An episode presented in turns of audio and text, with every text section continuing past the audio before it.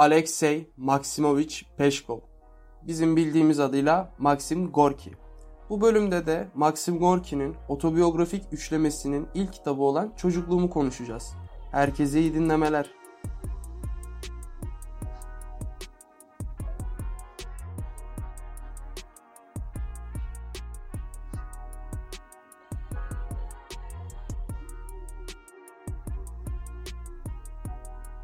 Maxim Gorki'nin hayatı ciddi anlamda kolay bir hayat olmamış. Hayatının her anlamında zorluklarla karşılaşmış bir insan. Ama iyi bir yazar. Ben okurken çok fazla zevk alıyorum. Normalde betimlemelerden hoşlanmamama rağmen Maxim Gorki onları abartmadan gayet iyi yedirdiği için okurken farkına bile varmıyorsunuz. Fakat bunun yanında o betimlemeleri öyle iyi şekilde yedirmiş ki kitaba okuduğunuzda sadece bir olay örgüsünün içinde olmuyorsunuz döneminin Rus insanlarını ve Rusya'nın halini gayet iyi anlıyorsunuz. Yani ciddi anlamda pan- panoramik bir kitap denilebilir. Çocukluğumu okuduğunuzda zaten Maxim Gorki ile ilgili öğrenmeniz gereken birçok bilgiyi öğreniyorsunuz. 5 yaşında babasını kaybettiğini, daha sonrasında annesiyle beraber dedesinin yanına Rusya'nın Ninji kentine taşındıklarını ve orada yaşadığı hayatı anlatmış çocukluğum kitabında. Zaten kitapta Ninji'deki olaylar üzerine geçiyor. Maxim Gorki de babası öldükten sonra dedesinin yanına taşınıyor ve apayrı bir hayata başlıyor. Babasının yanında küçük bir evde yaşıyorlar ve gayet de çekirdek bir aile. Üç kişilik bir aile. Anne, baba ve çocuktan oluşan bir aile. Fakat dedesinin evi öyle değil. Her anlamda babasının evinden çok daha farklı bir ev. Bir kere çok fazla kalabalık. Dayıları var, yengesi var, kuzenleri var, dedesi var, anneannesi var. Yani çekirdek bir aileden büyük bir aileye taşınıyor. Fakat taşındığı ev yani yeni başladığı hayat o kadar güllük gülistanlık değil. Dayıları dedesinden para koparmaya çalışıyor. Dedesinin mirasını yemeye çalışıyor dayıları. Ve birçok kavgaya da tanıklık ediyor. Normalde çocukluğunda görmediği kavgaları bu evde tanıklık oluyor ve ciddi anlamda korkuyor. Daha sonra dedesinin ne kadar disiplinli olduğunun farkına varıyor ve dedesinden birçok kez yaptığı yaramazlıklardan dolayı kırbaç cezası alıyor. Ve ilk yediği kırbaç cezasından sonra da birkaç gün hasta yatıyor. Çünkü hem canı çok yanıyor. Çocuk sonuçta bu. Hem de çok fazla korkuyor. Çünkü dedesinin yanına taşınmadan önce yani babası ölmeden önce hayatı boyunca hiçbir zaman dayak yememiş bir çocuk. Fakat dedesinin yanında en ufak yaramazlığında dedesinin disiplinden dolayı kırbaç cezasıyla cezalandırılıyor. Çok fazla insan tanıyor. Çok farklı hayatlara tanıklık ediyor ve aslında Maxim Gorki Maxim Gorki yapan olaylara tanıklığı burada başlıyor. Maxim Gorki gerçek hayatta da okulla pek arası olan bir çocuk değil. Aslında fırsatı olmuyor. Çünkü hem kitapta hem de gerçek hayatta 8 yaşında çalışmaya başlayan bir çocuk.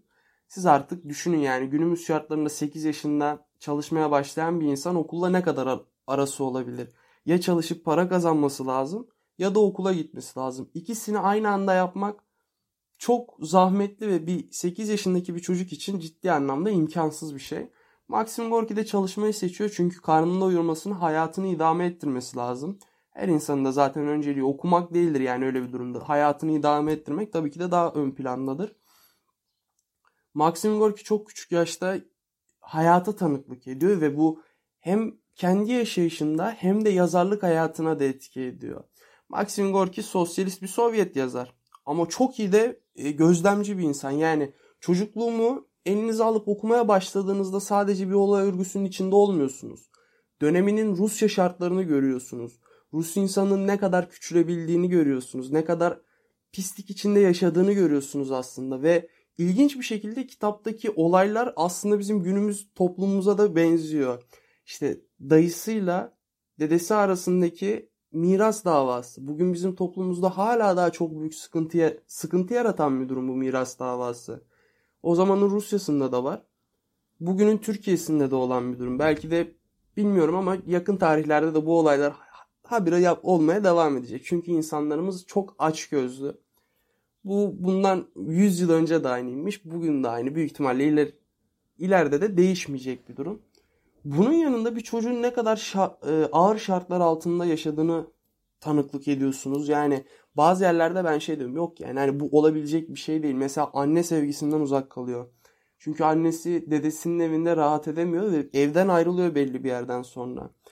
Yani 5 yaşında babası ölen bir çocuk bundan birkaç ay sonra da annesiz kalıyor ve dedesiyle anneannesiyle vakit geçirmeye başlıyor.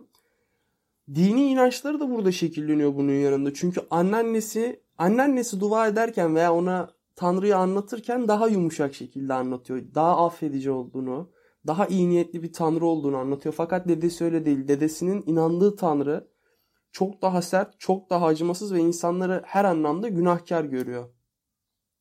Bizim minik Alexey'imiz yani Maxim Gorki'nin de dinle tanışması burada. Bu dini inançları zaten anneannesini de temsil ediyor belli bir yerde. Çünkü anneannesi de kitapta iyi niyetli, daha sevecen bir insan ve Maxim Gorki anneannesine daha yakın. Anneannesi ona durmadan masallar anlatıyor, kitaplar okuyor, şiirler ezberletiyor. Fakat dedesi pek o kadar sevecen bir insan değil. Aslında çok kötü de bir insan değil. Yer yer dedesini de seviyorsunuz ama dedesi anneannesine kıyasla çok daha acımasız bir insan. Maxim Gorki burada arkadaşlıklar da edinmeye başlıyor. Mesela ilk arkadaşlarından biri Çingenecik. Dedesinin yanında çalışan bir Çingene. O da ailesi tarafından terk edilmiş. Dedesi onu himayesi altına alıyor ve atölyesinde iş veriyor. Çingenecik çok farklı bir karakter. Her iş elinden geliyor. Çok da iyi dans ediyor. Hatta ilk kırbaç cezasını yerken bizim Alexey canı daha fazla yanmasın diye kolunu e, kırbacla Alexey'in arasına sokuyor ve o da cezadan nasibini alıyor.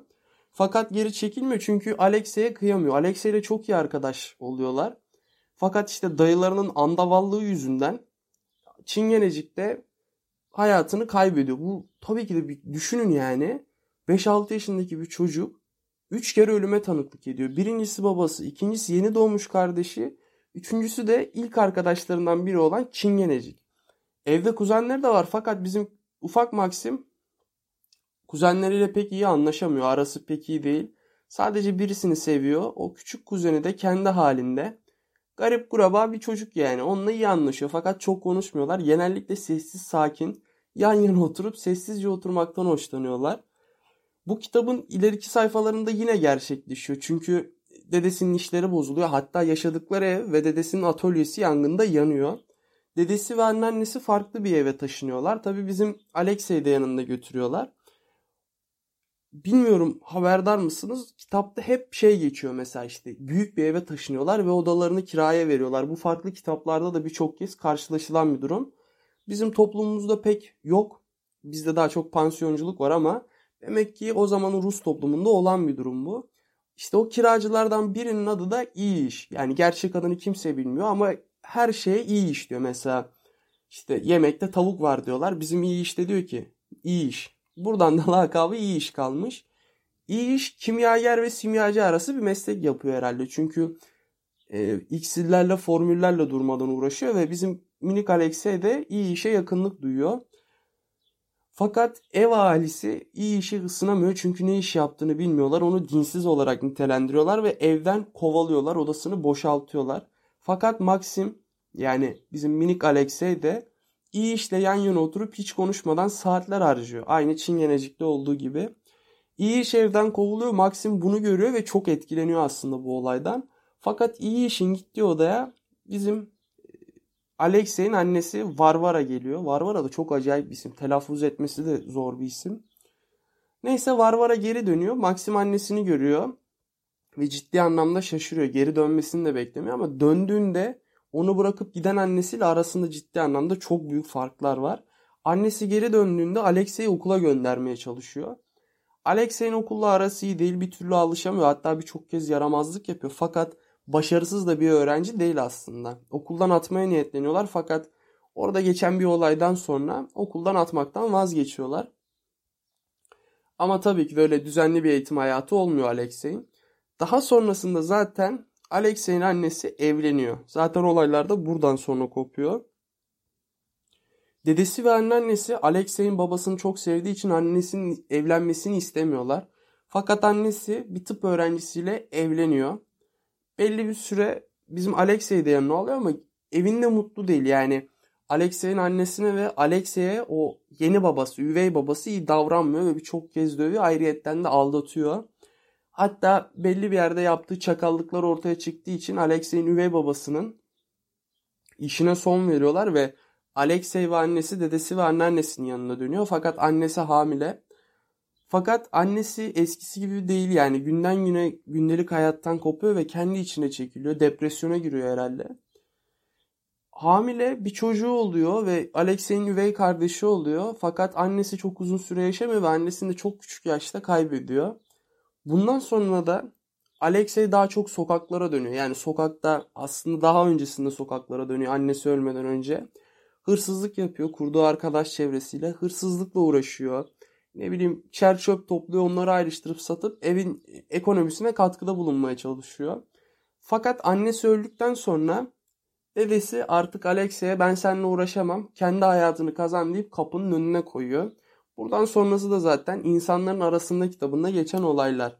Şimdi bölümü toparlayacak olursak kitap dediğim gibi okuduğunuzda belki edebi olarak pek zevk almayabilirsiniz veya ben okurken pek altını çizecek cümle bulamadım. Sadece birkaç tane nadiren geldi. Ama dediğim gibi okurken yani gözünüzde şu canlanıyor. O dönemin Rusyası gözünüzde canlanıyor. Bazı yerlerde ne kadar soğuk olduğunu anlayabiliyorsunuz. Aile içindeki kavgaların ne kadar sert ve bir çocuk için ne kadar yıkıcı olduğunu çok iyi anlayabiliyorsunuz küçük yaşta ölümle tanışmış bir çocuğun ne kadar acı çektiğini, üzüldüğünü anlayabiliyorsunuz.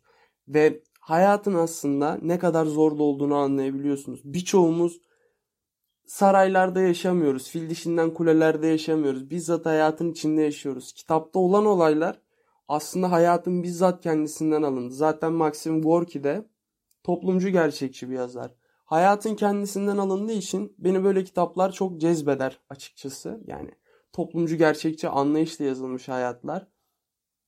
Kitaplar pardon. Maxim Gorki de bunu çok iyi yapan bir yazar. Dediğim gibi çocukluğumu okudum. Benim üniversitelerimi okudum ve ana romanını okudum. Üçünde de bu hayattan yola çıkarak yazıldığı için benim Maxim Gorki açıkçası çok cezbeden bir yazar. Kitap böyleydi okunmasını isterim açıkçası çünkü ciddi anlamda güzel, kaliteli bir kitap. Bundan sonra belki e, insanlar arasında gelecek veya başka kitaplarla ilgili bölüm çekebilirim. Bilmiyorum şu an nasıl bir yol izleyeceğim pek kafamda yok. Ama şimdilik bu kadardı. Kendinize iyi bakın. Görüşmek üzere.